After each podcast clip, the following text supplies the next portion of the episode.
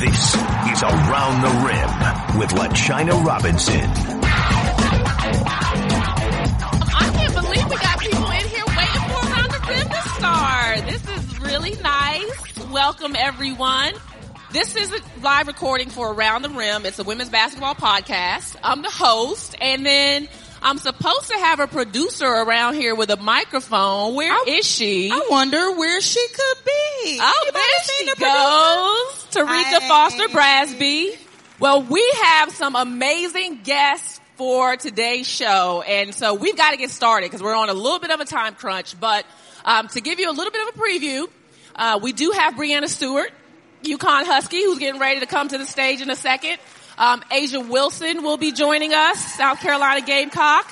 And um, I'm going to keep the rest of the people to myself because I can do that. Special guests, but we'll be giving giveaways. Um, well, we want your questions, so think about things you want to ask the guests, and uh, we like to keep the energy moving.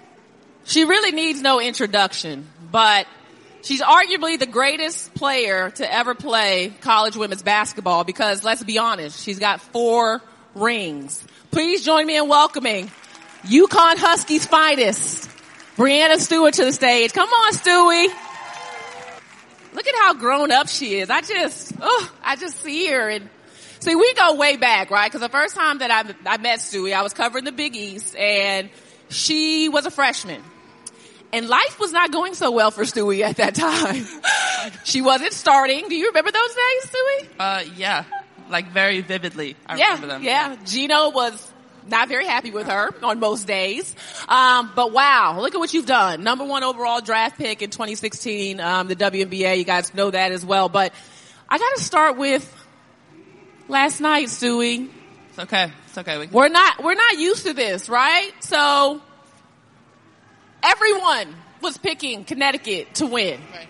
What happened in your opinion? You're familiar with this program. You've seen these players. You know Gino and Chris and and how everything works. What did you see happening on the floor? Well, I think, you know, obviously we played Notre Dame so many times, and I've lost five times when I was at UConn, and three of them were to Notre Dame. So like Notre Dame has our number, majority of the time that we play them. Um, and they came out and they hit us first. You know, they got up like 13 or whatever it was in the first quarter, and they punched us in the mouth, and you know, we woke up, but it took us a lot longer. And then, you know, it was a competitive game. It was a dogfight. It was, you know, we were up, then we were down, then they were up, and, and just back and forth. And they made more, more plays than us at the end. And it was sad to see, you know, the same thing happen two years in a row. But I think for all the people that are like, UConn is ruining women's basketball, um, you know, that'll point it out right there that it's obviously not.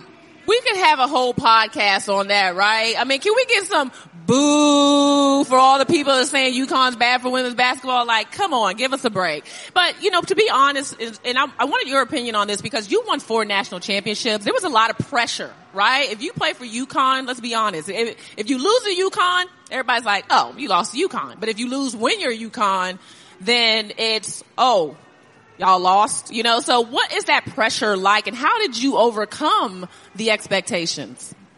Well, I think it's, you know, you put higher expectations on yourself than anybody else does. So then it makes it a little bit easier because you're not worried about all the outside people and everybody worried about, oh, UConn this and UConn that. You're like, no, I'm here to be great and to win a national championship.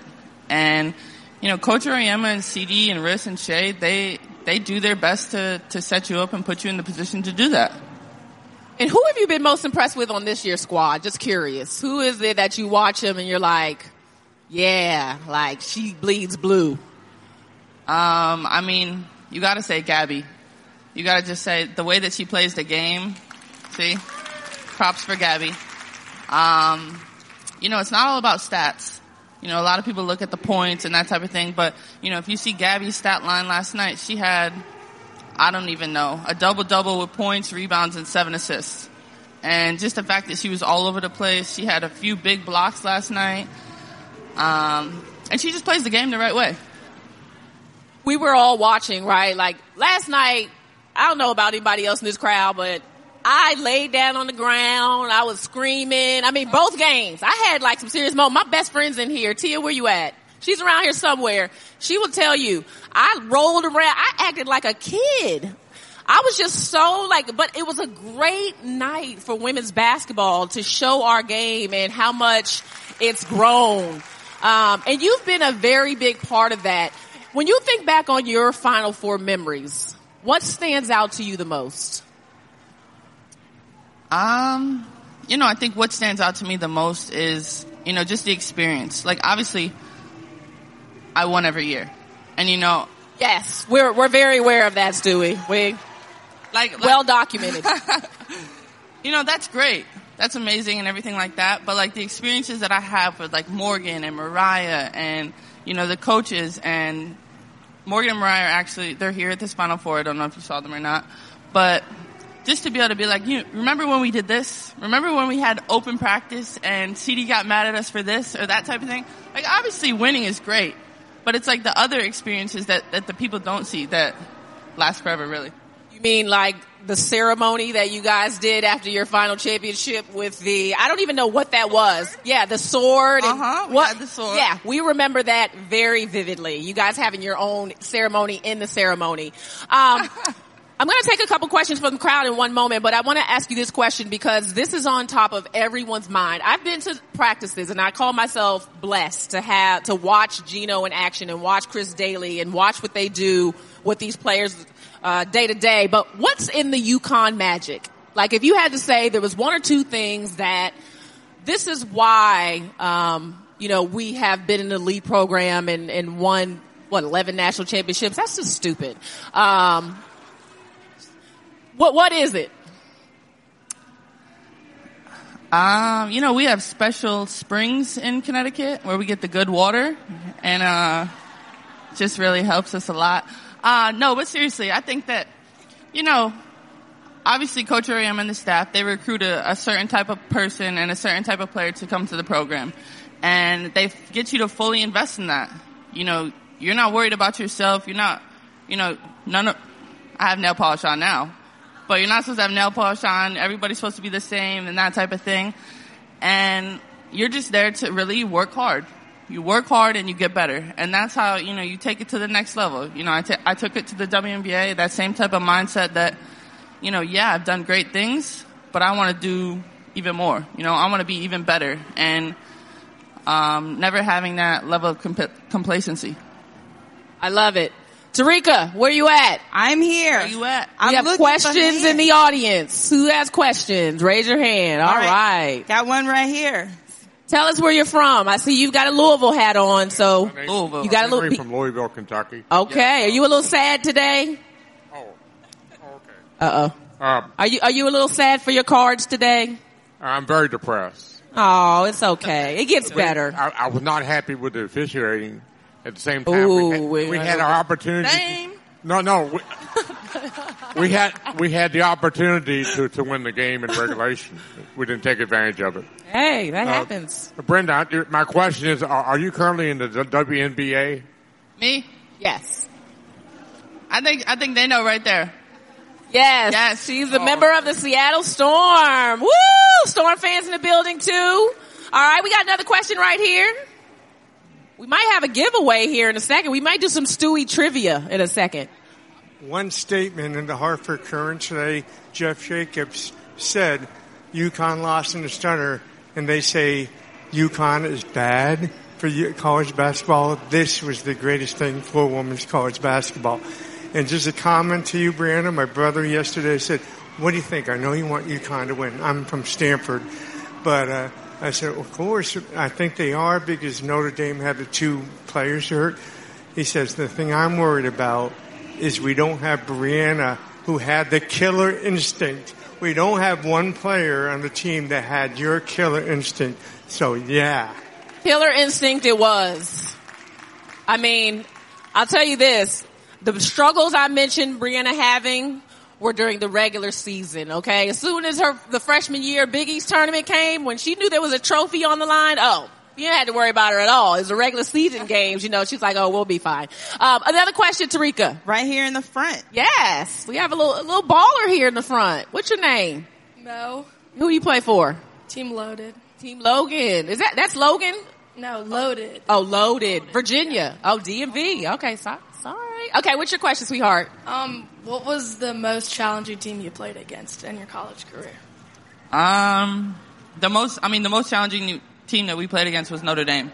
You know, especially my freshman year was when we were still in the Big East, so we matched up with them twice in the regular season, once at UConn, once at Notre Dame. We matched up with them at the Big East, in the Big East finals, and we lost. So we lost the first game, we lost the second game, we lost the third game, and then we matched up with them again in the Final Four my freshman year, and we finally beat them.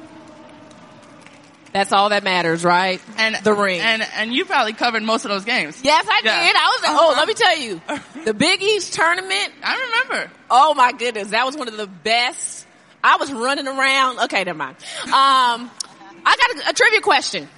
How much time do I have, Terrika? You got a couple minutes. Okay, I got a trivia question. So we'll give you a, an ESPNW prize if you can tell me this. Breanna Stewart bleeds blue. We know that. But there's another college team that she is very passionate about and I want to know if you know who it is. Terrika, you gotta pick someone. I got a, we you- got a fan right here. And you'll tell Let them you if they're right, Stewie. Syracuse. Bing, bing, bing, bing, Right. bing. That's right. It's Syracuse. Okay, I got another question. This is for your necklace. This this is me getting my steps in right now. Okay. She's trying to give my bling away. Okay, she's got all the money, but she wants to give my bling away. Um, so Stewie mentioned that um, Notre Dame was the toughest team she she faced when she was in college, but now she has teamed up with someone from Notre Dame on her current Seattle roster. Who knows who Stewie's teammate is that played for the Fighting Irish? Terrika. Joe Lloyd.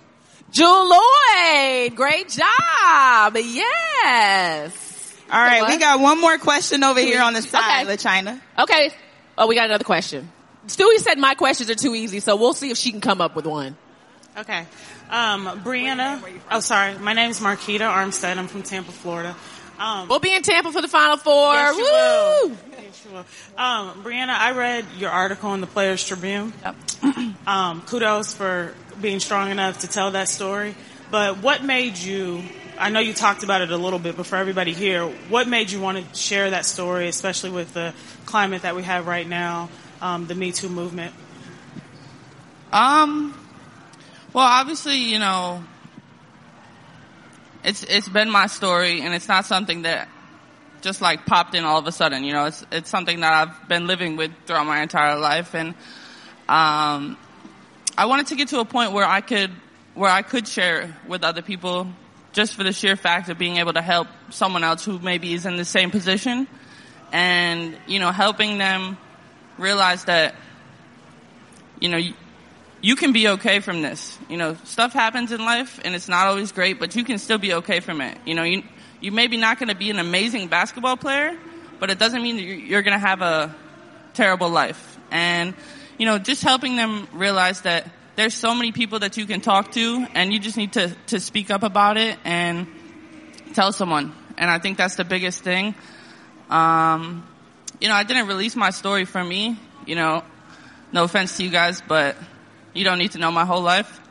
Um, but it's it's for the other people, you know. It's for the people that need that a little extra push to put the put them in the right direction, show them where to go, and um, you know, I'm happy I did it. I got a great uh, reaction. I was really nervous, honestly, because I didn't know how people were gonna act. Because you know, usually when you say something, 50% of the people like what you say, 50% of the people don't. Uh, but honestly, I had a great support on social media and uh, a lot of people have, had hit me up. La Chai Chai hit me up. So proud of her. Um, and you know, I'm happy I did it. I'm I'm proud of myself. You know, I know my family's proud of me, and um, more things to come. That's right. Um, Stewie is working on some things where, uh, if you haven't read that article in the Players Tribune about um, Me Too and what happened with Stewie's life and how she's just emerged with so much courage, please read that. But um, more than anything, the work that you will be doing and the work that you have done in a social activist space is what makes me most proud of, of Breanna because she's no longer that little freshman trying to find her way of practice at UConn. She's used her voice to address social issues and to be a leader and to give strength to other little girls. And so more than anything, that makes us proud, Stewie. We are really proud of you. Thank you. Yes. LaChina. I think Stewie wants some company. Uh-oh. Hey girl. Hey girl. Have a Yeah, I'm seat, looking- A'ja. Welcome. We are so excited to have you. Thank you. I'm excited to be here. First of all, congratulations on sweeping all the Player of the Year awards. Thank you. Congrats.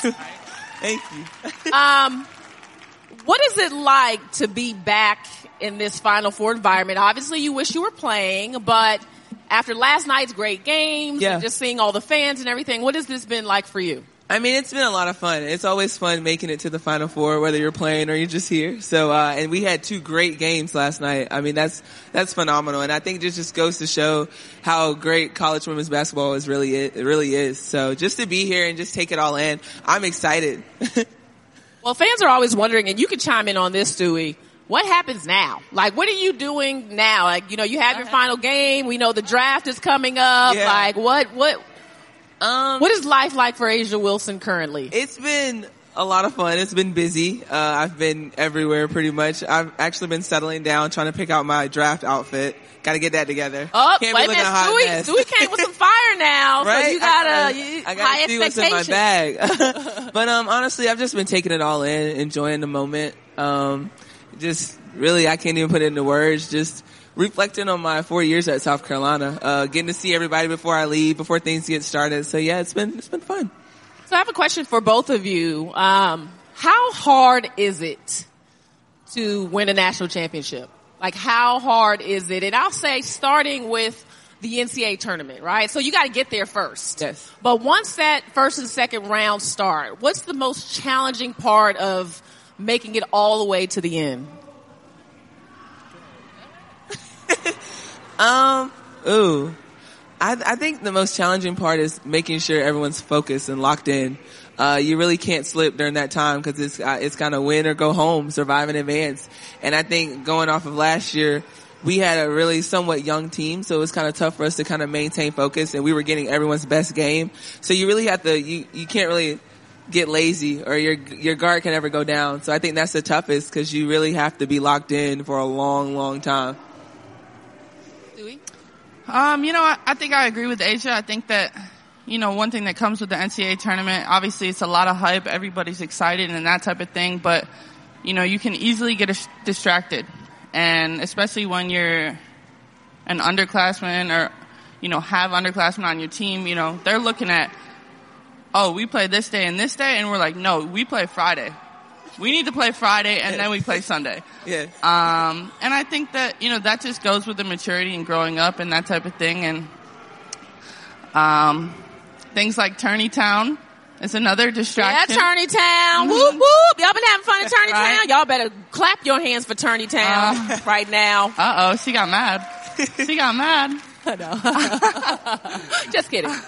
Um, but just, just being able to kind of keep your focus, um, re- realize what you're trying to do. And, you know, I'm sure both of our coaches did that, you know, made sure that we were only focused on one game at a time and Definitely. keep it moving. Yeah, speaking of your coaches, because you both have some very interesting coaches, very successful coaches, but very fiery and passionate Philadelphia type coaches.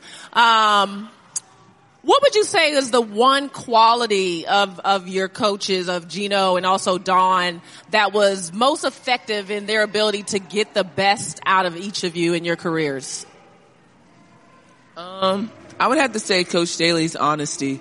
Uh, she's not the person that's going to sugarcoat anything for you. She didn't sugarcoat anything for me when she was recruiting me.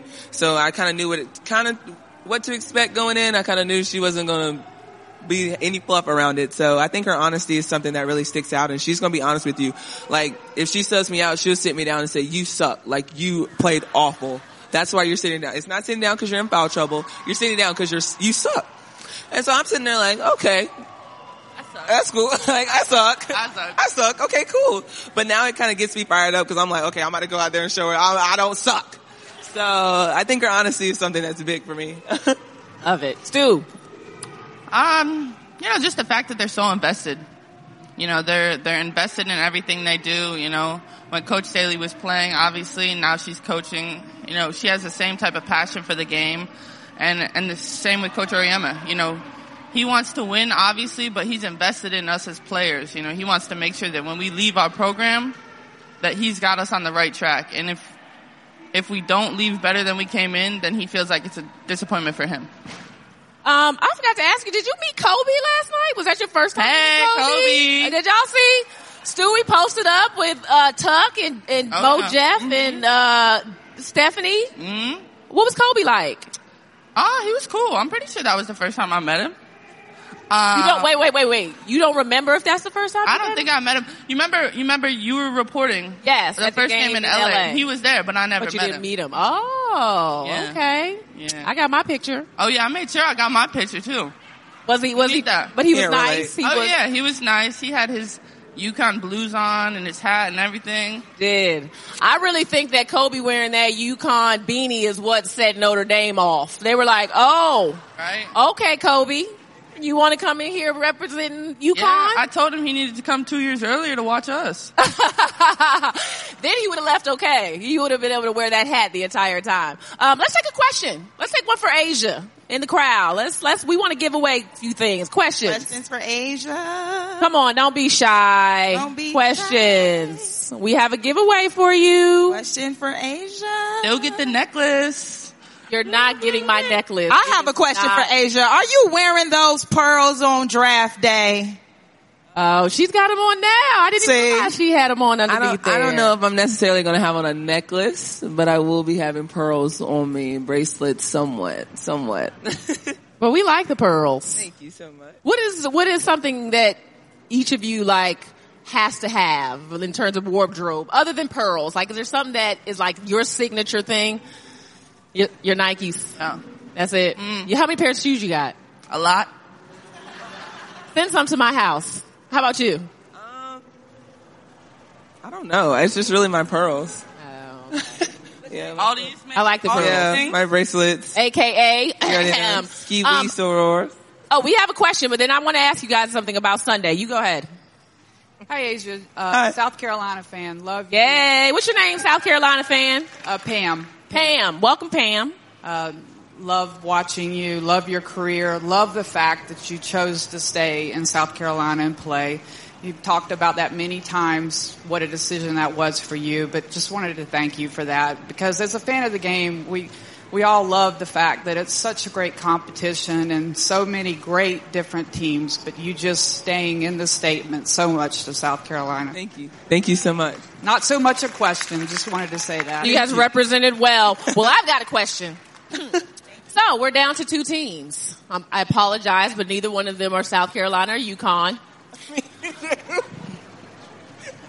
what did you say, Stewie? Don't whisper up here on the stage. Hey, okay? what's the question? So, if you're not ready to actually pick a winner, which I'm going to ask eventually, um, what do you think will be a key in the the team that wins on Sunday?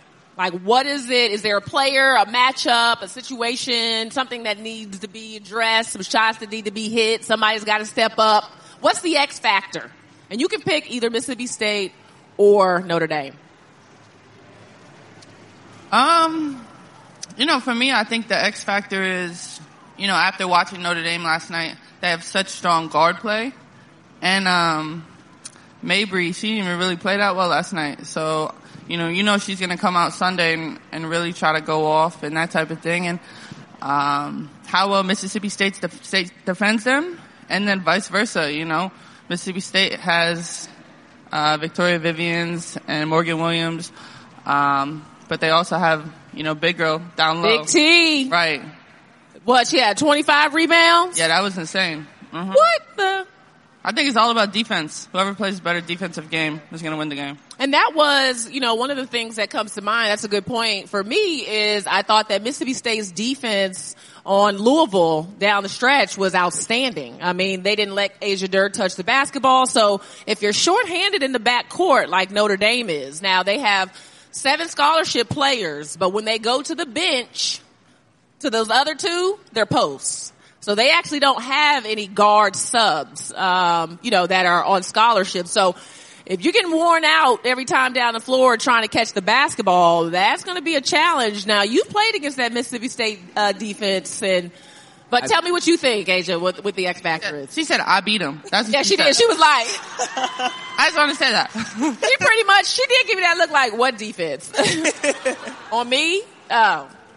I mean, when it comes to Mississippi State, it really is their defense. They're going to deny the guards. So it's going to be tough, like you said. They're going to try to get into their bench.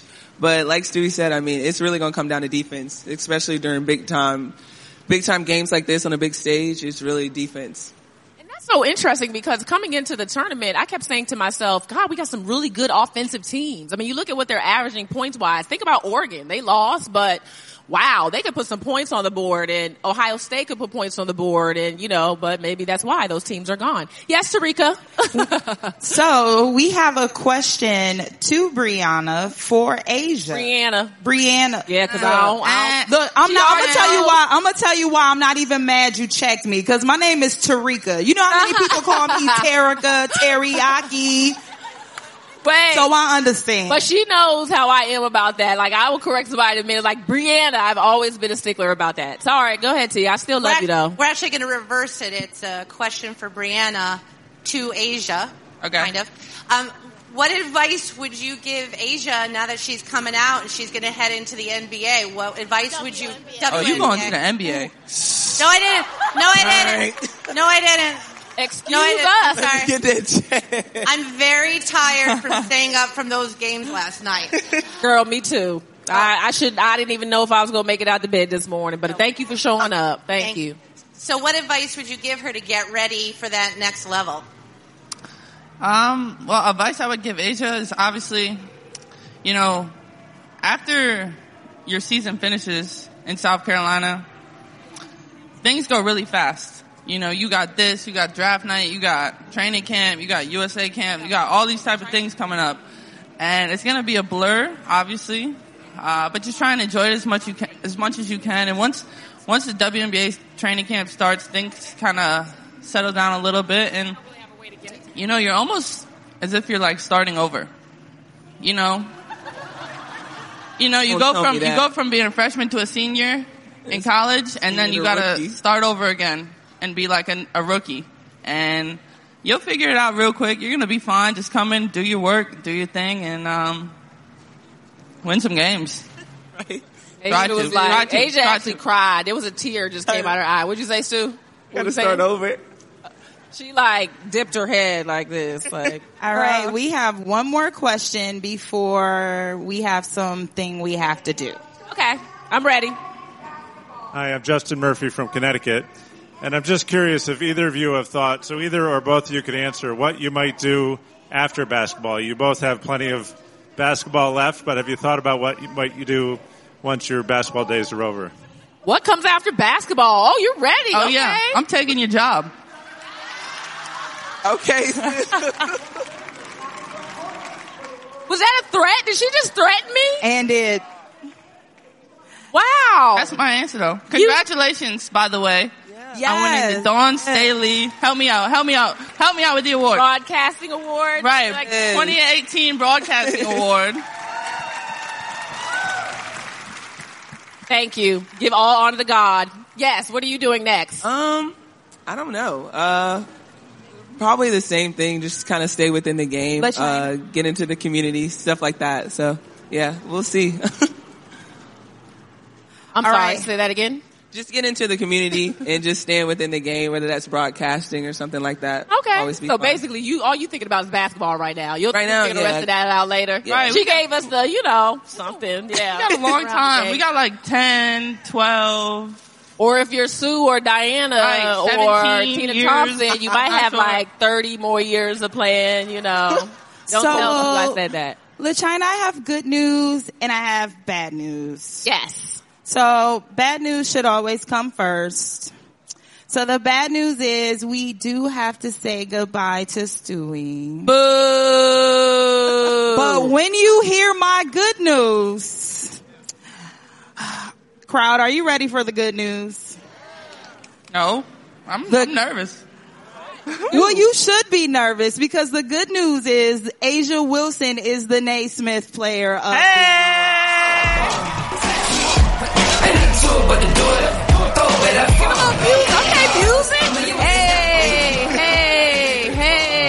little boo? Is that, a, Hey. is that a clean sweep? That's awesome. Is that a clean sweep? That includes you? No, did she sweep everything?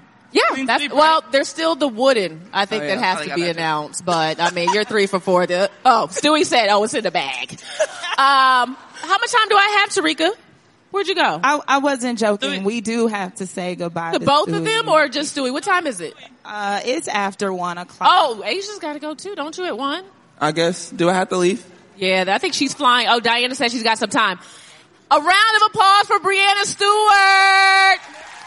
I'm just thinking and reflecting on what this has been like because everyone, you know, there's so much conversation, right? Like who's the best player in the country? And you don't know until your name is announced. Did, did this matter to you that you would win these awards? Like, had, would you have been hurt? Like, being all, in all honesty, like, did you feel like, yeah, I'm the national player of the year, and if I don't get it, somebody cheated. Like, what's that feeling? Um, I mean, honestly, I don't think I played my best year. Uh, I think last year was probably my best year, so I didn't really feel it. I was kind of surprised at the fact that I even got SEC Player of the Year, uh, because I mean, it was so such great competition in the SEC this year, and there was just a lot of things going on. So honestly, just to get these awards, it's, it's been a blessing and an honor. This is definitely a great way to close out a great four years that I had at the University of South Carolina. So basically, you're telling us that you can be good and still be the player of the year. You don't have to be great. Is that what you're saying? No, not That's that's, that. that's a little bit of what you said. Um, and hanging around players from other teams because I see you guys. You know, you play USA basketball. You're around. Who who is like the cool kid in the group, or who is it that motivates you, or who's a player from another team that um, you look up to? Um, Just kidding on the last one. um, I I don't know. I honestly don't So know. USA basketball experiences. I mean, Stewie. Stewie is a great. She's one of my role models. She- She's someone that uh that's just great at basketball. She's a great person. So that is someone that I look up to. Yeah, I heard that you did really well in your USA basketball Oh, experience. well, thank you. I thought I did not, but thank you so much. You're so hard on yourself. I know, but with Coach Staley, you ain't got a choice. Well, that's right, because she tells you she sucks. But what what did you learn in that experience that may help you as you transition to the WNBA? Um, just the pace of the game, the pace and the physicality of it all is different from uh, from the collegiate level. So honestly, that and and also just playing with the vets and leaders. Uh, I guess I was kind of used to always being the person that had to talk in the huddles, always had to be the person that looked up to. But in that situation, I was the rookie, so that's when I kind of fell on my vets. So it was always good just to have great players like Sue Bird and all them around. Uh, just around you talking talking the game with you. I know that you're in position, or there are a lot of people that have an opinion on your game, on your team, on the decisions you make. We see this all the time with athletes, whether it's LeBron or Diana Taurasi, Stewie, Stewie, you. How do you deal with that aspect of um, being a star? Yeah, um, I really don't pay it any mind. Uh, honestly, I see. I, I mean, you see the tweets, you see everything. People are going to talk, but at the end of the day, I know that the, my circle and the people around me and my supporters are going to always outweigh the the haters and the doubters. So I really don't pay it any mind. Yeah, you've dealt very well with that piece, and we I know we have a lot of young people out here in the audience, and there's social bullying and a lot that happen. You know that Yeah. they don't know how to deal with it. So it's always good to have someone like you that's a role model. And speaking of children and kind of the community aspect, what's important to you? What what will be kind of your cause as you look to move on to the WNBA? Something that you hope to take a stance on um, from a social standpoint, community, whatever it may be. Yeah, definitely. Um, just getting to the professional level, I would just love to use that platform to really get my voice out there and really help anybody that I come in contact with, uh, whether that's children or just players, people that don't play the game, anyone, just really using that platform that I have as a professional athlete to just broadcast who I am and what I stand for. And I know that you wrote an article um, and was very open about your battle with dyslexia, which took tremendous courage. Yeah. Like, right? Thank you for sharing that Thank- story. Thank you. Um, what were what was your hopes in sharing that of what would happen from there, what it would do for other people, or, or maybe even what it would do for you? Yeah, um, I think I just kind of wrote that just to show people that they're not alone, and also to show people that I, I am human. I, I go through a lot of things uh, that people probably don't even think of because they're like, "Oh, she can just put the basketball in the hoop. That's all she can do."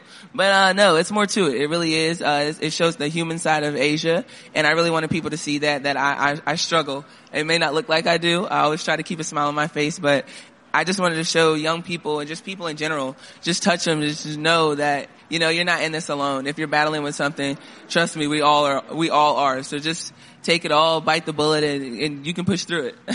I love it. Love it. Um, questions for A'ja? Yes, we've got some hands up. Hi, I'm Ruth. I'm a UConn fan. it's all good. However, admire your game. I'm just wondering what you will miss most about playing for Coach Staley. um, that means she's getting ready to make up something. She's giving her, she's Right, buying some me think of time. Let me think of something.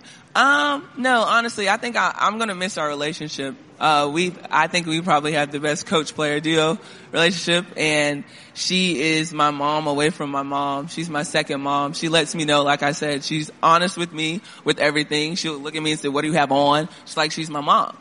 So I would honestly just miss that about her. And just like I said, her honesty, she's just always around. I can talk to her about anything. And that's something that I'm definitely going to miss, let alone just playing underneath her. Another question. Yes, thank you for that.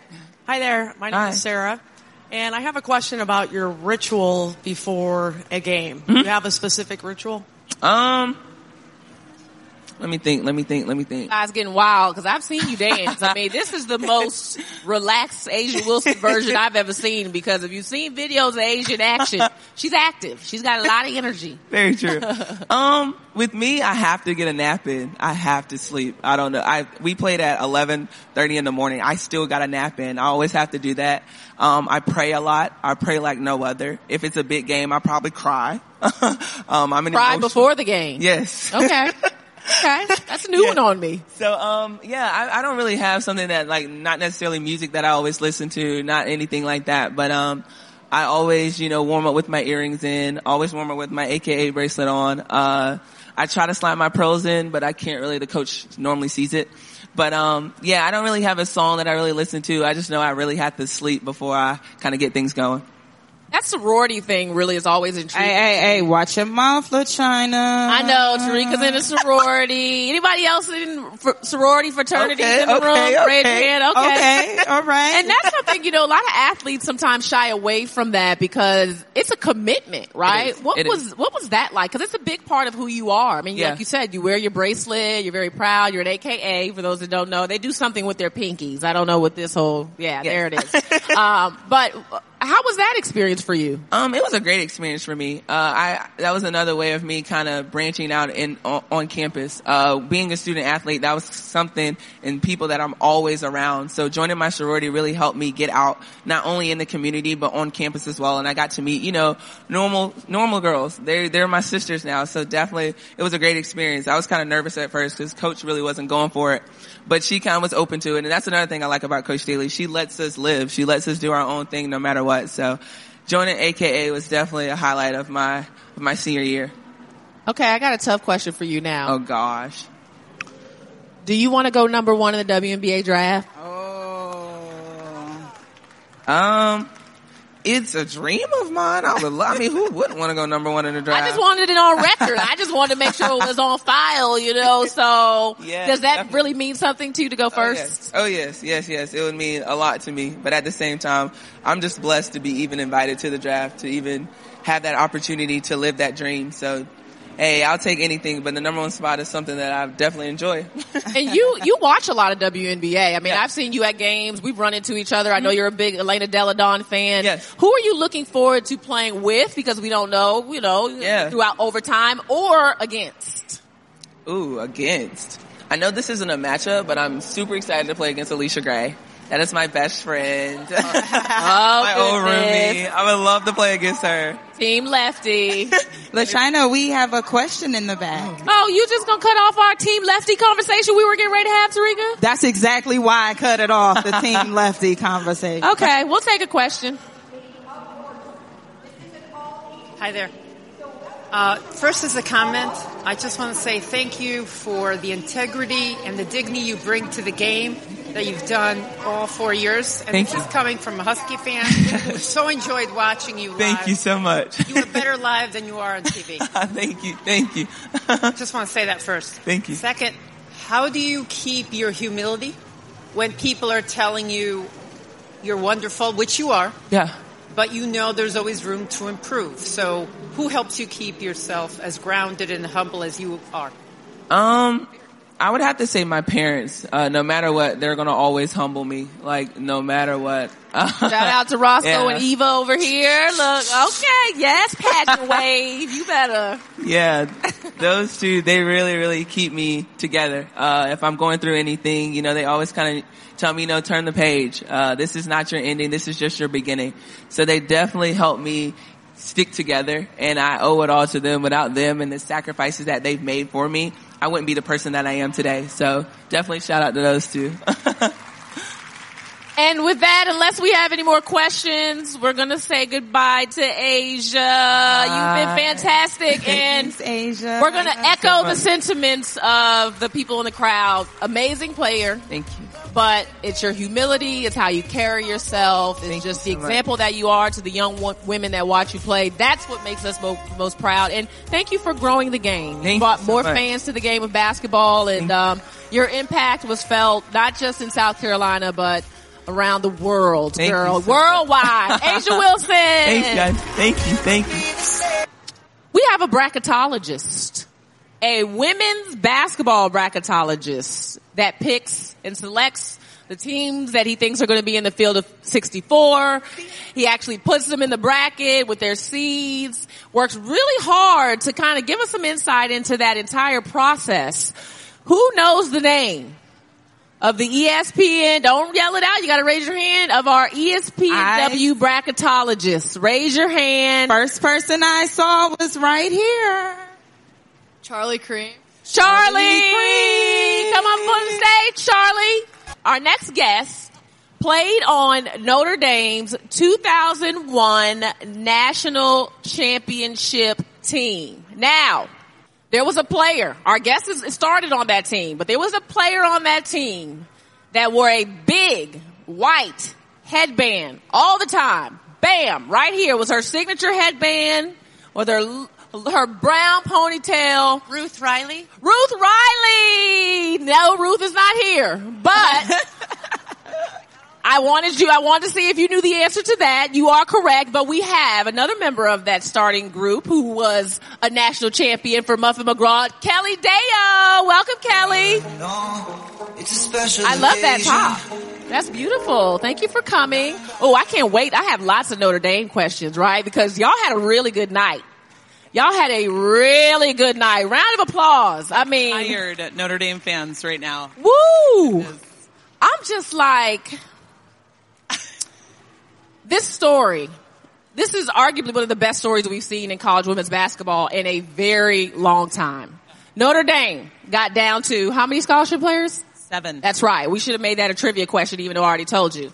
Seven scholarship players and Marina Mabrey's at the point guard, which she's not used to playing. That's not her natural position. Muffet spent months and months teaching her how to be an attacker, a scorer, and telling her she's got a scoring mentality. And then all of a sudden was like, all right, now we need you to pass it, right? Um, Jessica Shepard got hurt in the middle of the game last night. Did you guys see Jess Shepard? Incredible performance by her. You know Muffet McGraw. How have the Irish made it to the championship game this year? You know, first of all, Muffet's done this before, which is really unbelievable. Her first time in the Final Four, she had seven scholarship players. They had all kinds of injuries.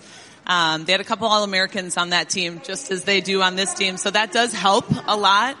But I think what I love about Coach McGraw is she she doesn't think about what she doesn't have. And she's made those comments a lot. She just says this is life. This is what i'm these are the cards i've been dealt.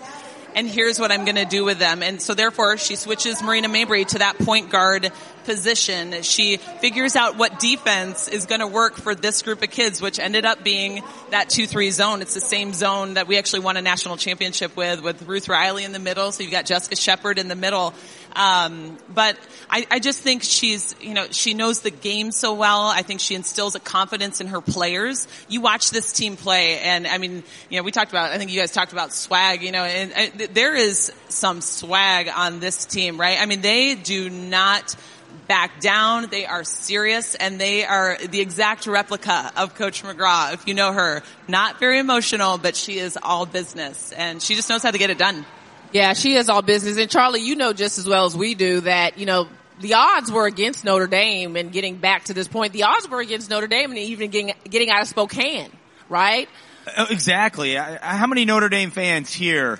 All right, don't hate me because I don't think I've picked them to win a single game since the regional semifinals. Right. Uh, and maybe I need to keep picking against them Be, because of, you just you, you get to a certain point and you think, well, now the odds just are too long because the team they're playing is better.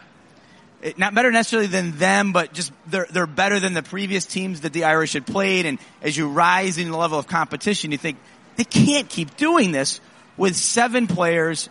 All it takes is one or two to get into foul trouble, or somebody to twist an ankle, or to wake up with a uh, a headache or a flu bug, and it's over. And yet it, it hasn't happened. It keeps going. And last night they gave us a magical performance, a, a magical night, and, and for them to win that game against that team under those circumstances, they beat the best. They really did. Yeah, I mean, I, I don't know about everyone else who was watching that game, but you know, Notre Dame started off, well, it was 24 to 11, like really Yeah. early. So they started off hot and you kept saying, okay, when is UConn going to step up? And of course they did. You know, they came back and then all of a sudden the chess match started between Muffet and Gino, which we've seen so often of, you know, they make a change to their defense. Well, we're going to move a player here or we're going to bring Christina Nelson off of the bench and have her move around and do something different defensively.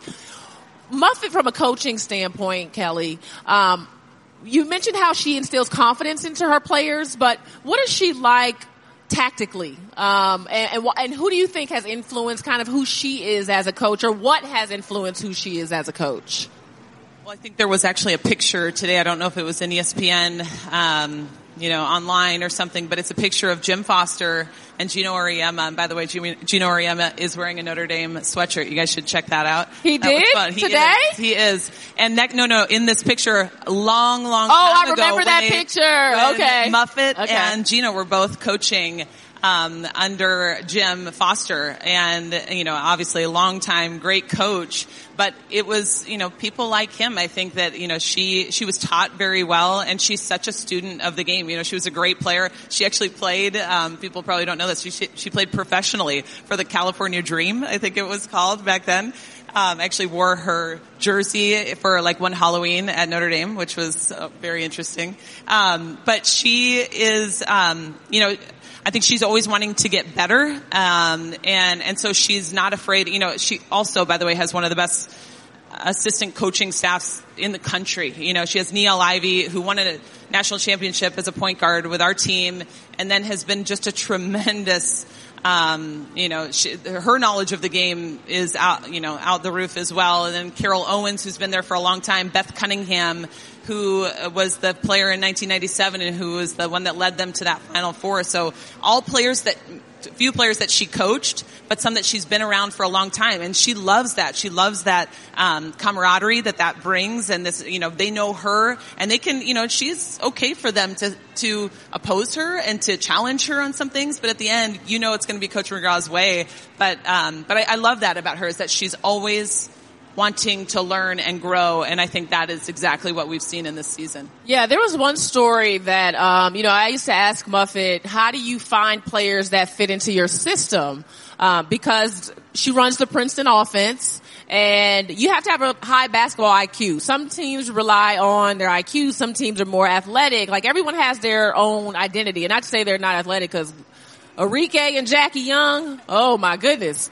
But I asked Muffet, how do you filter through recruits? And one thing that she told me that she does that I had never heard anyone say they did, she would send tape to a recruit of a game and then ask them to tell her what they saw happening in that game. So she wanted to see if they, and this is them in high school, if they could read defenses. She wanted to know if they recognized that, you know, a team's offensive system. Um, if she could make suggestions on what should have happened down the stretch in a close game. Now this is a high school player.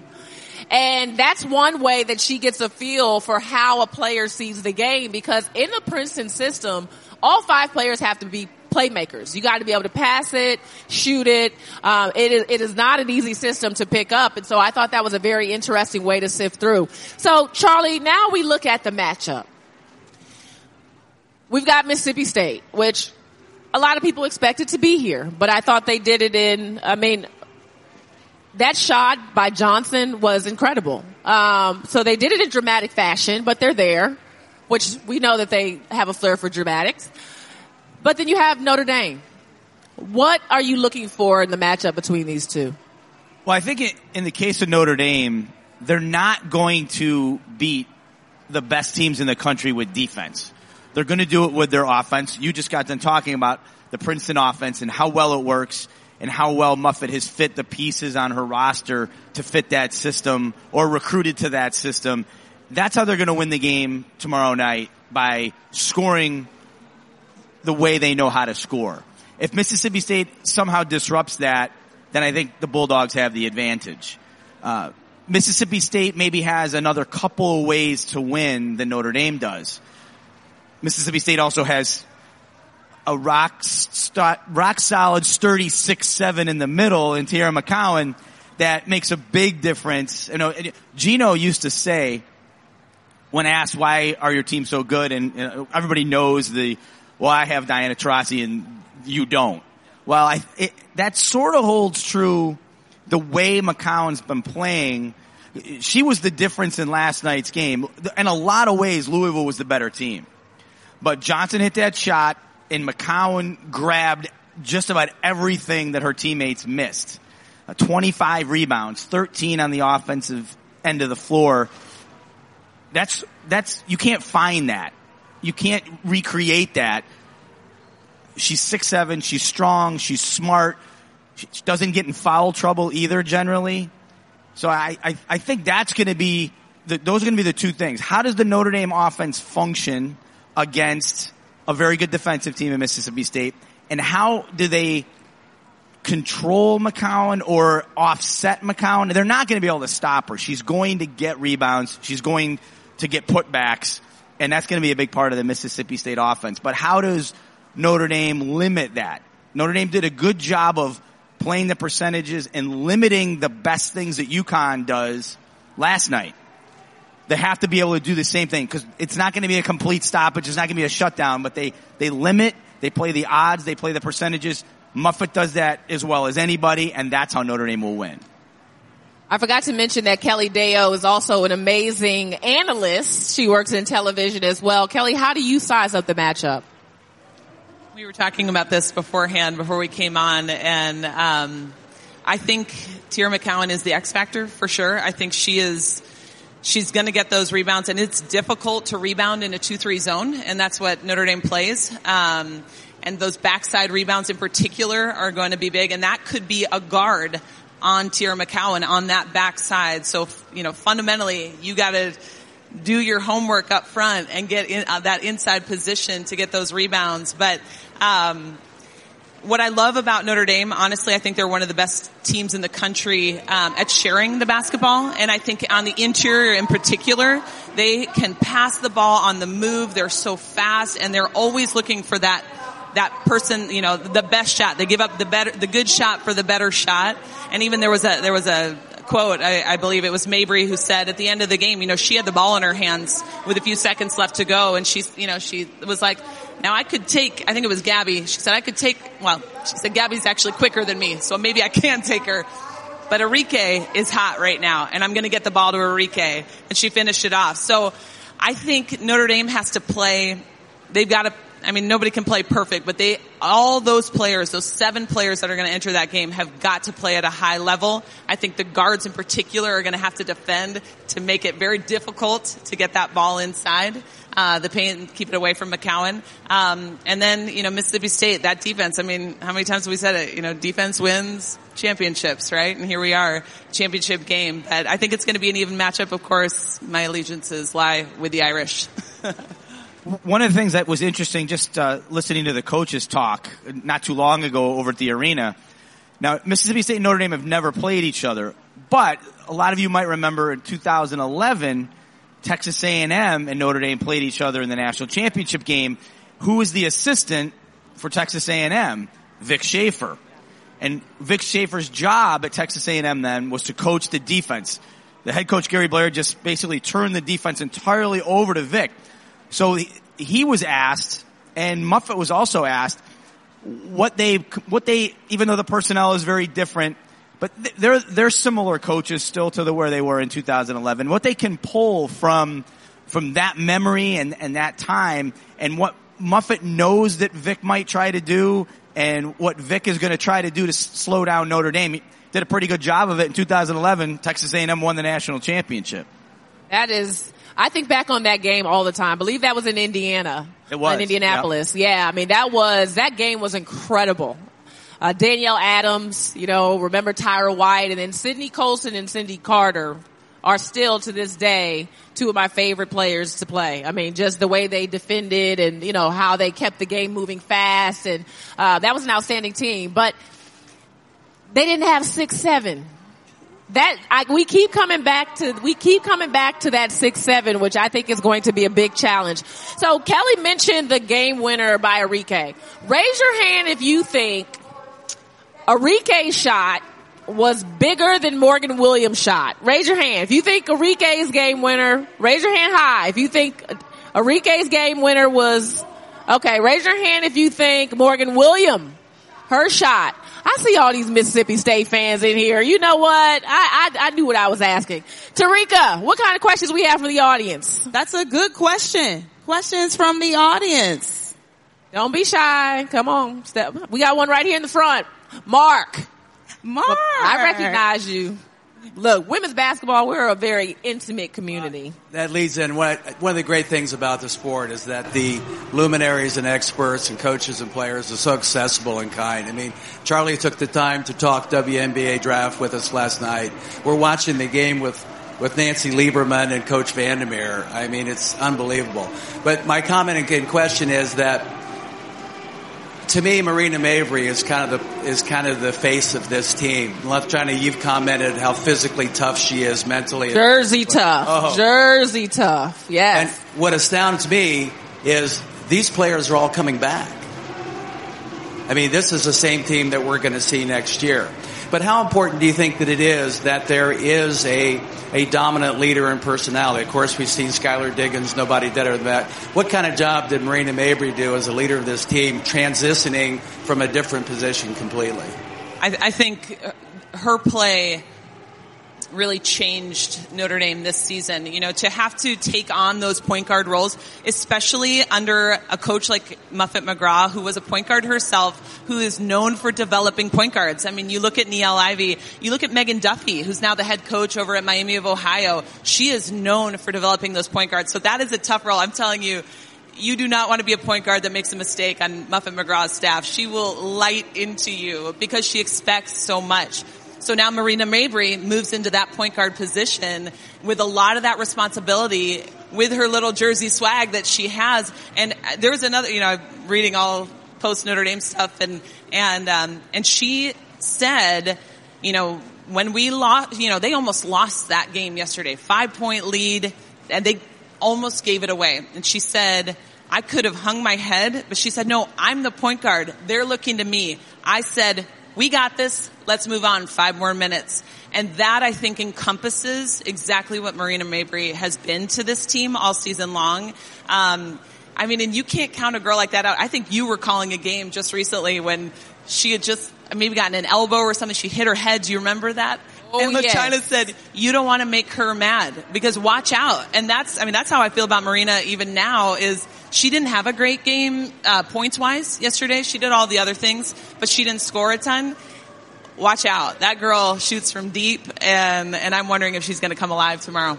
Yeah, I mean, when you think about the, the point guards that played for Muffet, Lindsey Allen, most recently, who's number one all time in assists in the ACC, and you mentioned Skylar Diggins. One thing that Muffet told, told us was, um, at the beginning of the transition for Marina, because they lost Lili Thompson right as they were starting ACC play. So imagine you're getting ready to start conference play, and then you don't have a point guard. So that's a challenge in the timing, but also in, in the transition itself. But Muffet said, I was exhausted. Like I was physically exhausted because I was playing point guard every game. Like I was having to call all the plays. If they, if the other team made a defensive substitution, Marina was like, okay, what do we do now?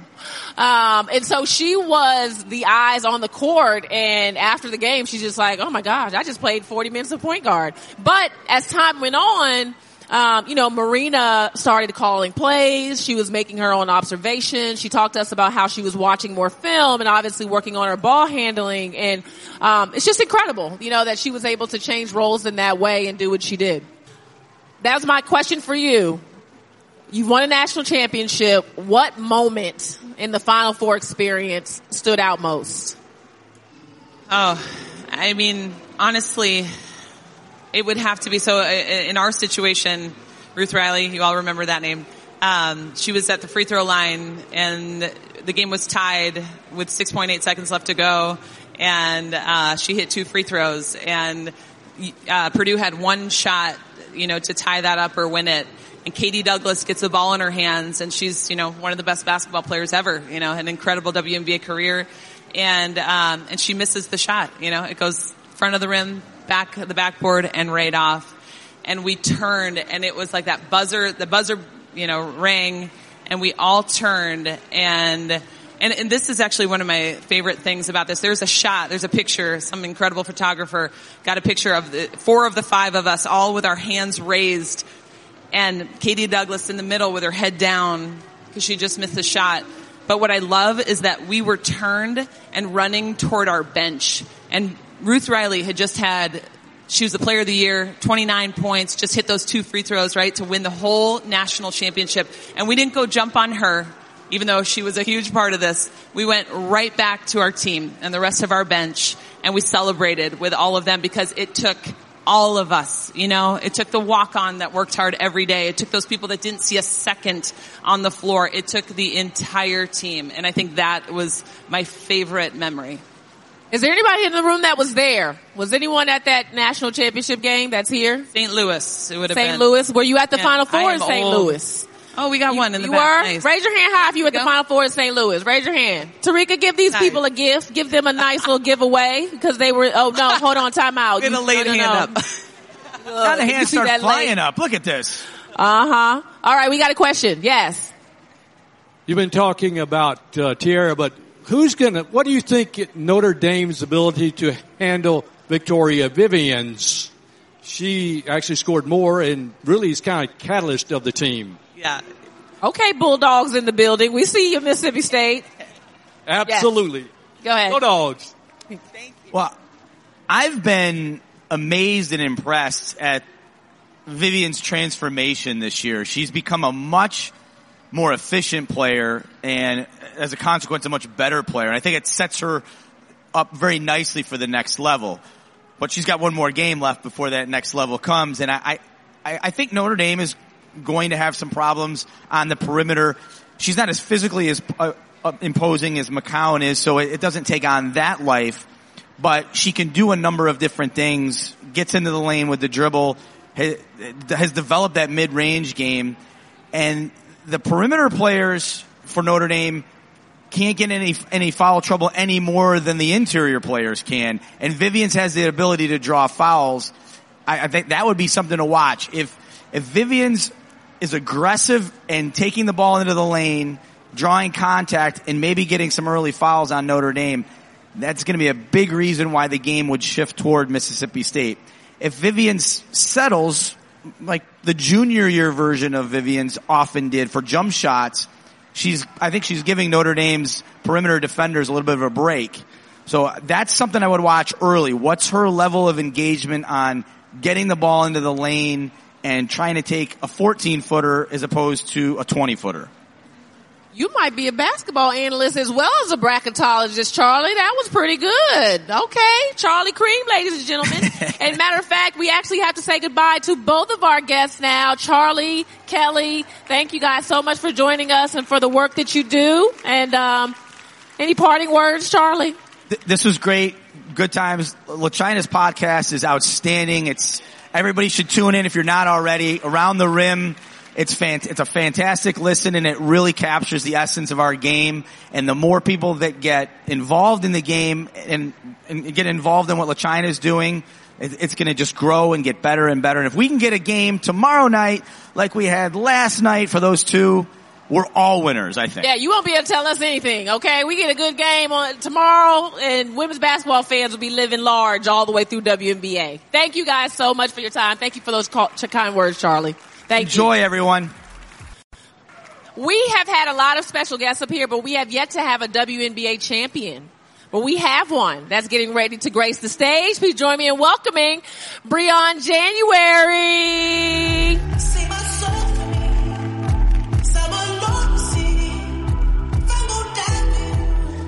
Yes. We've got a WNBA champion and what? Six time all WNBA defensive team? Something like that. Woo! So you might be able to tell us a little something. You might be able to break down this Mississippi State defense. We'll talk about that in a minute. We'll talk about that in a minute. But, um, what brings you here? Tell us a little bit about what, uh, what Briann is doing now. Exactly. Well, this past off season, I accepted a job at Arizona State, and so instead of going overseas during our off season, I went to Arizona State and then one of their assistant coaches there, and we had a phenomenal season. I learned a ton you know, worked a ton, watched a ton of film, had a great time, and yeah, now I'm here for the convention, for the games, and to be a part of all this. Isn't that cool when the players come back to give back to the game, right? So we can watch Briann and her coaching journey and shout out to Charli Turner Thorn, who right. if you guys know about Arizona State and you know about Charlie, she's fantastic. Go Devils. Oh, we don't. Any other devil? She doesn't have any friends. Nope, no friends. Is okay. Um, any Pac-12 love in, out here right? at all? Any Pac-12? Any Pac-12 out here? Come oh, we got now. a strong one in the we back. Where you? Oh, yes. You know what? When your friends show up, that's how that works. Okay. Looking out, Tosh. that, that's how that works. Uh, but I am curious because you know, you've obviously participated in the NCAA tournament. You've won a WNBA championship. You know what is, what the excitement is like on this level. What were you thinking as you were watching the games last night? What was going through your mind? Well, I know all the teams that are here have had phenomenal seasons and you've kind of seen them, you know, their highs, their lows, the games they've struggled with and it's it's awesome to see players, the, all the hard work they've put in pay off at the end of the season. And you've seen, especially the players from Notre Dame grind all year and prepare for this moment and they stayed consistent. They stayed together and they fought through and they put themselves in a position to be successful and have an opportunity to win. And that's what this time is about. You know, if you have the opportunity to make it to the tournament, you, you're giving yourself an opportunity to win a championship and they're, they're making the most of it. So it's, it's fun. You know, nobody's ever out of a game because they have phenomenal scores across the board. You know, all the, ta- the talent is crazy in this final four right now. It's just great basketball and I love watching it. Now you have won a WNBA championship, but you've also lost in the finals. Uh, a couple times. So, yes, a couple times. So, but we, so we know that margin of, for error is very small when it comes to championship level basketball. Mm-hmm. Were there any moments or any things that stood out to you about Notre Dame or Mississippi State in terms of how they were able to get over the hump or what impressed you most? Um, I think, especially in the Mississippi game, is their maturity they've been there. They've done that. And even though things might not have been going their way throughout the game, they stayed with it. They stayed true to their game. They stayed true to their, you know, their togetherness. They stayed in it. And they pulled it out. You know, they, you can tell they would been to the final four before and had won just because they were more, more mature down the stretch and they were more composed and they and they came through when crunch time was there and so that really impressed me especially when you have players like Vivian step up and be there and then I mean we unfortunately had to play them this season, so I know how good they are, and to see them be successful is awesome. And yeah. Now Notre Dame, you're a point guard. I Mhm. mean, you you handle your teams very well. You're a leader. It's been great to watch you over the course of your career mature in that space and just be one of the best. But Notre Dame had to manufacture a point guard. Um, what are some of the challenges in handling the point guard position? Um, you know, in a championship game, like where where do you need to be sharp and keen? And uh, some of those skills you may not be able to grow overnight. But what's going to be important for Marina Mabrey or Jackie Young if she has to step in and handle? What, what's going to be important there? Well, just you're just leading your team and staying composed. You, I always tell my point guards, you're the catalyst on both ends of the court. You're the first thing your your team sees every time the ball's coming your way. You know, you're whether that's you bringing it up the court or somebody's bringing it at you and you're on defense. So setting the tone and being a leader, staying engaged. You know, having positive body language and you know being a leader in that regard, but also just competing. You know, I that's one thing I love about Mabrey is this. She's a competitor. She's going to get out there. She's going to fight. You know, she she's just going to mix it up. She's not afraid to do anything, and she's playing with confidence. And that confidence spreads throughout your team. And so, you know, there's a whole lot of X's and O's and about time and score and when to get people the ball. But you know, I think when you set the tone with your confidence, your body language, and you're just playing hard, you're raising everybody else's level on your team. And I mentioned um, Briann January's defensive prowess. Well, who knows the defensive great that she played alongside in Indiana? Raise your hand. You might get a gift. The Indiana Fever. Best defensive player in the history In the of history the of the WNBA. game basketball. No, right, yeah, seriously. Who can guess? Where's Terrika?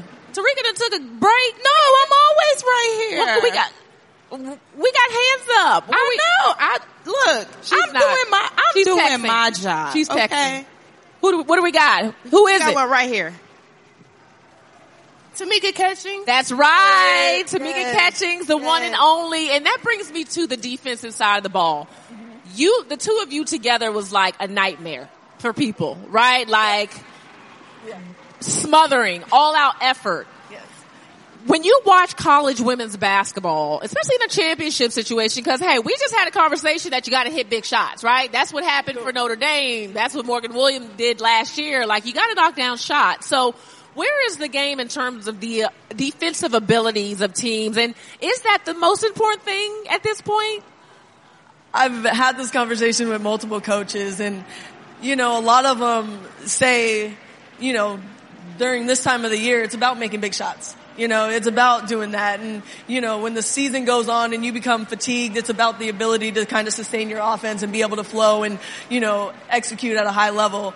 However, it's it's always interesting to me when we get down to the tournament and teams the games are on the line and they try to manufacture some pressure defense that they haven't played all season and then they ended up end up giving up a bucket that they, is uncharacteristic because they're not used to doing that. And so when you have a team like Mississippi State who, you know, they hang their hat on their defense, they play hard, they play intense, they're pressuring the ball.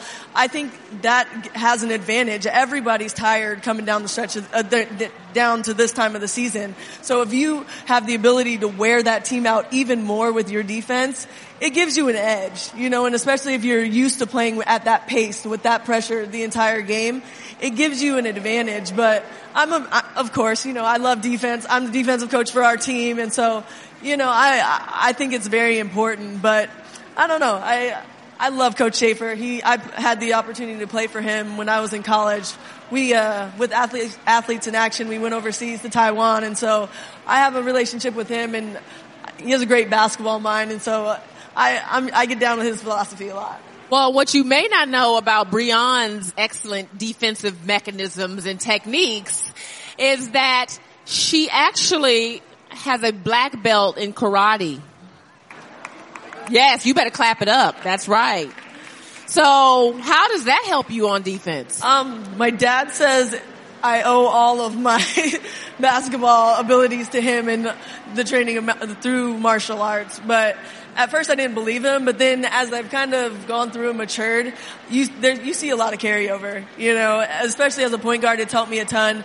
Just in my mental capacity, you know, games are going up and down, and my my ability to be able to refocus during a break or just kind of calm and re- lower my level and just be able to focus in at that moment does has a lot to do with my martial arts training and what we do there and you know, when you take a hit, being able to deflect the contact and stay on balance. And when you hit the ground, not to absorb the hit, but go with it and pop back up. Like all of those things have really saved my body over the years. Yeah, I've seen you do some somersaults. Exactly. I mean. I've seen this one just go flying and then just do a somersault, pop back up, like, okay, what's next? I'm like, that's the martial arts kicking in right there, how you Yeah. bounce back. Um, let's take a question for Briann from the crowd. Yes, hands. Hi, I'm Cindy from Cleveland. How are you? I'm doing well. Good. I have a lot of questions for you. Come But- on. But we'll start with this. Um, as the communicator on your team, you're bringing the ball down the court. Um, I see you guys giving hand signals like you need to be over there, or I see you calling out plays and stuff. Can you tell me when you get into those environments that are so loud that they can't hear you? What uh, what tools you're using? So that's my first question for you. And then also, when you guys gather in those little huddles out there, are you also communicating plays, or what's going on in there? Oh yeah, for sure. You know, What's going on in that huddle? You know, you have to you have to optimize your moments when you can grab your team just to make sure everybody's on the same page. We're operating. We know what we're looking for. So those touch points throughout the t- throughout the game are huge. Whether that's an out of bounds, like the ball goes out of bounds and it's going far. I'm going to grab my team and be like, hey, hey, let's get on this. Hey, watch for this play. Oh, they're running this. You know, on both ends of the court, you have the ability to communicate with your team. And like you said, those hand signals are crucial, especially when you're playing in front of a ton of fans like you are here at the Final Four. There's a ton of noise. Everybody's yelling. This is, this is what they can see. Whether that's, you know, here, we're getting creative. You get creative because you have a ton of plays, but that allows you to communicate with your team without yelling because you'll just end up losing your voice and getting drowned out by everybody else up in the crowd. I have one more question. I'm sorry, I'm hogging the microphone. Okay, you're, you, you're hogging the microphone I'm at this sorry. point, but that's okay. you're fine. Can I hear your best Lynn Dunn impersonation? Oh gosh. Oh my, Lynn Dunn. Oh boy. The legend, the one and Um, only. What do you got, Briann? Yeah. Oh gosh. I don't have a lot I can say on this stage. no. Right. Um. Well, she just. Be, oh goodness. Let's see. Um. What would she always say to me? Well. that she could actually say because there are some Lynn Dunn isms, Isms, exactly. that um, aren't PG thirteen. She'd just be like, Bran, get here, get here. She's just so country. I love her, and she. I mean, I owe my, you know, my career with in the WNBA to her because she is just so hard on her point guards, but she she forced me to raise my level, and she's just an amazing woman. So, and just so you know, that accent, her name is Briann. But Lynn never figured that out. It was Brienne, Brienne. Well, you know, Brienne's got to play. Yeah, that was that was her go-to. But we love Lynn Dunn and shout out to her. A hand for Briann Thank y'all. January. Thank you so much for joining us. And I think we're ready for our last guest. Thank you. Thank you. I think we're ready for our last guest, right? We we are we are, and she's a very special special guest too. So, ladies and gentlemen, um, the young woman that I'm going to bring to the stage is has one of the most courageous stories I've ever heard. She was actually just awarded with the USBWA Pat Summitt Courage Award for 2018, and I want you to hear her story. Please join me in welcoming Avery Marz to the stage. Welcome, Avery. Yeah, sure. Yes, get close. Welcome. Did I say your last name correctly? Marz. Like, Okay, Marz. Oh, good. If I didn't, it was going to be Terrika's fault. Oh, I just wanted to make sure if I needed to blame her. For the Um, record, it's always my fault when things go bad, guys. of course it is. And when I don't have enough time to talk, it's her fault. And when things, you know, don't get lined up, it's always her fault. Welcome. Thank you for having me. We're so inspired by your story. We are um, excited for you to receive this award. Pat Summitt, as we all know, is someone who um, she was courage. Not only in her fight late in her life with onset dementia, but she was courageous in her fight to grow women's basketball. So tremendous honor, but I want our fans to know your story. Take us back to 2014 and tell us a little bit about this journey that you've been on. So, um, August 23rd, 2014, I was in my college dorm room when I suffered a stroke. Uh, I had no idea what was going on. You know, my left side gave out a little bit at my knee. And I told my mom what's going on, you know, in my room with my roommate at the time. And I sat on my bed just to like calm myself down. And at that point, it was like a gust of wind came from my right side and knocked me completely off my bed. Um, and at this point, I was on the floor and I realized that I couldn't get my left leg to move. I couldn't get it out of my right leg. And um, I looked at my mom, and at that point, my whole left side of my face had dropped. So she said to me, Ava, I think you're having a stroke. Um, and her immediate reaction really saved my life because immediately called 911, rushed to the hospital, um, and I was in rehab for about three years um, until I was able to come back and play. So. Now, this is, you're 17 years old. She's getting ready to start her career at St. Joe's, right? And had not just moving in, excited about what was next in basketball, and she has a stroke. And tell us what the doctors were telling you about your future in basketball. I had a, a lot of mixed, um, I guess, mixed reviews or things that people would say to me. You know, doctors didn't want to um, give me false hope, but they also didn't want to tell me that something wasn't going to happen or that you weren't going to be able to do that. Um, I did have one doctor that told me that he, I wasn't going to play again. And uh, looking back on that now, I say it was tough love. You know, he really motivated me by saying that because someone finally said, "This isn't going to happen for you," and that really motivated me to want to get back onto the court. Um, but yeah, doctors were just surprised. You know, I was in great health, um, 17 years old. So really, they were just like, "We're going to see what we can do for you. You know, you're young, your body's still, um, your brain cells are still developing. You know, your body's young, you'll be fine. We're going to figure this out for you." And uh, I was able to have really good help on the doctor side of things. So. I can't imagine what this journey has been like. And we'll, we'll talk about the fact that she did grace the court again this year in a moment. But what were those early months like? What could you do physically? What could you not do? And when was like a breakthrough moment when you realized that you may someday re- return to the court again? Yeah, in the beginning stages, for about the first year, I really was just working on uh, stim machines, trying to activate the left side of my body. So what was the problem was the right side is where I had the blood clot, and the connection was broken. So I would tell my left side to move, and it just wasn't moving. Um, so for a lot of the time, I was using stim machines, you know, just trying to wake it up, kind of thing, is what they say. Um, that was really for the first year, and then I was able to go back to school and get back into classes, you know, be a part of my team again, and that was really exciting for me mentally because I had just been in rehab and been in hospitals back and forth.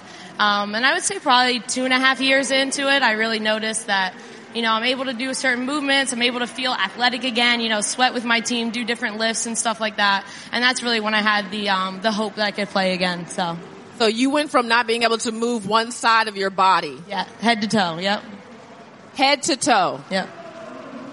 What was the moment like this year when you went to sub into the game and play basketball again for Yeah. the first time? Yeah.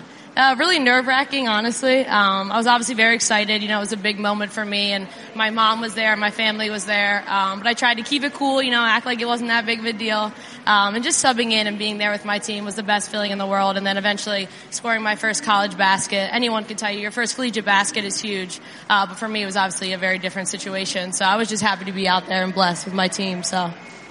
From 17 years old with a stroke to getting back on the basketball court this year. Please give her a hand just for that. We're going, we're going to keep talking, but I'm just, I am truly amazed by your story. I, I, I didn't even know, you know, I always associate strokes and this is my own ignorance, but with, you know, older people, you know, Yeah, I don't sure. even, I didn't even realize that, realize a 17 year old could have a stroke.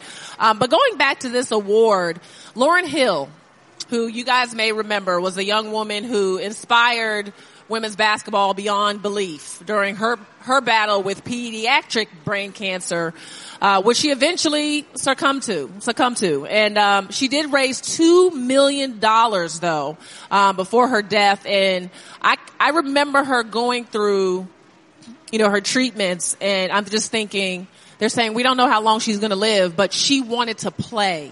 She wanted to play basketball to her very end, right? Wanted to stay with her team.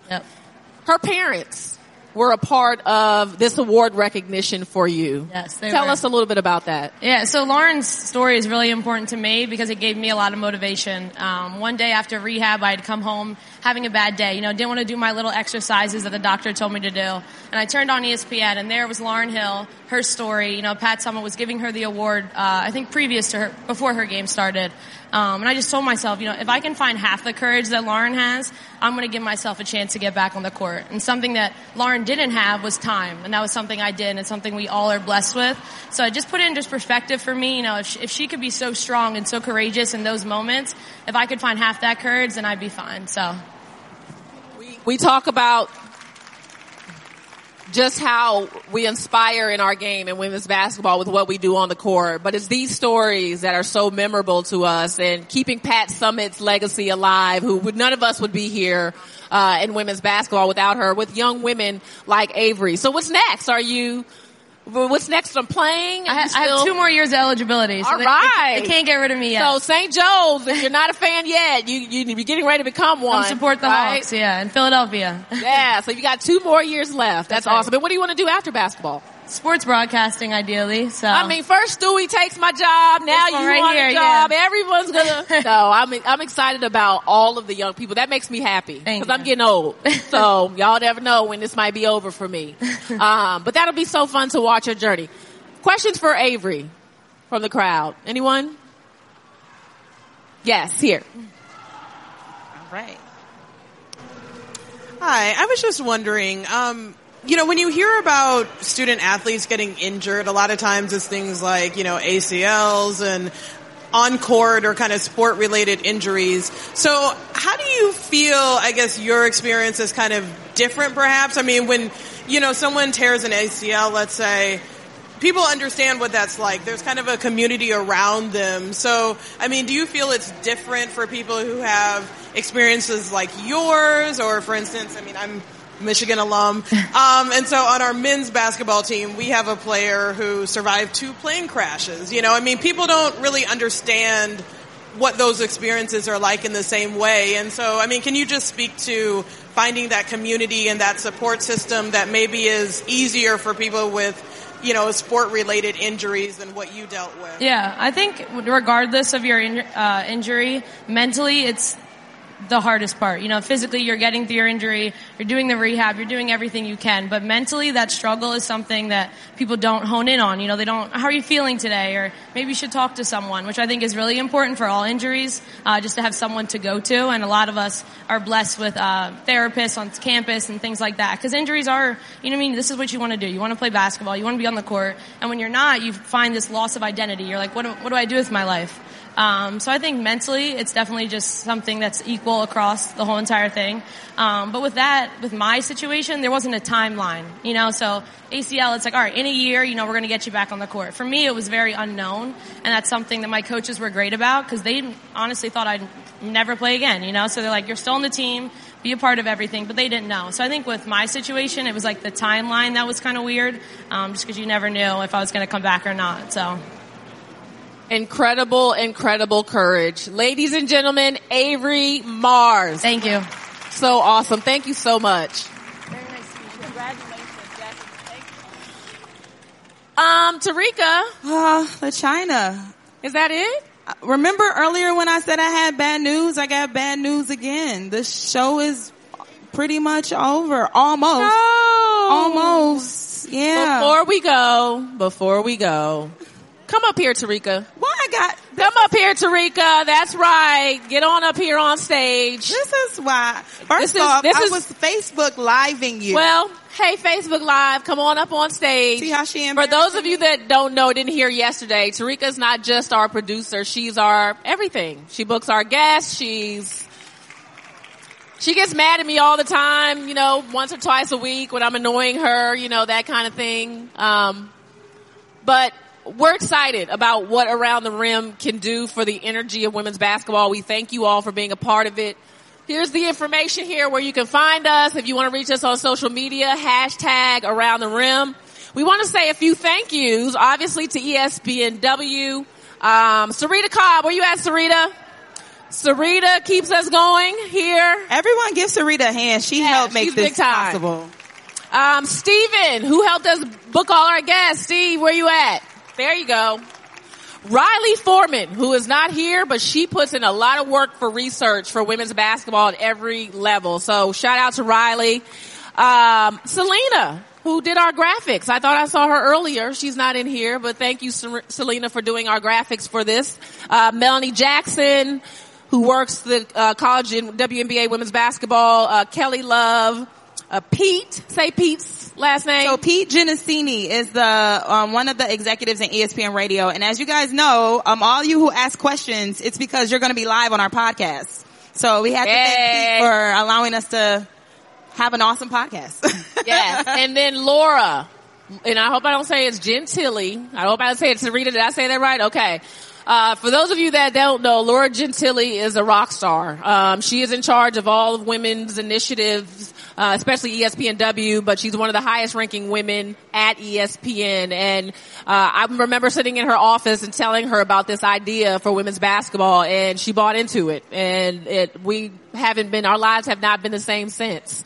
And we're just so grateful for all the fans, for you guys that download, that talk about the podcast. And um, who else? What do we forget? Anybody? Um, gosh, I feel like it's so many people, but everybody. Yeah. Just if you tweeted around the rim, if you've hashtagged around the rim, if you've liked it, if you've shared it with your friends, just thank you. Like we really appreciate Yes. it. All right. Well, that's it.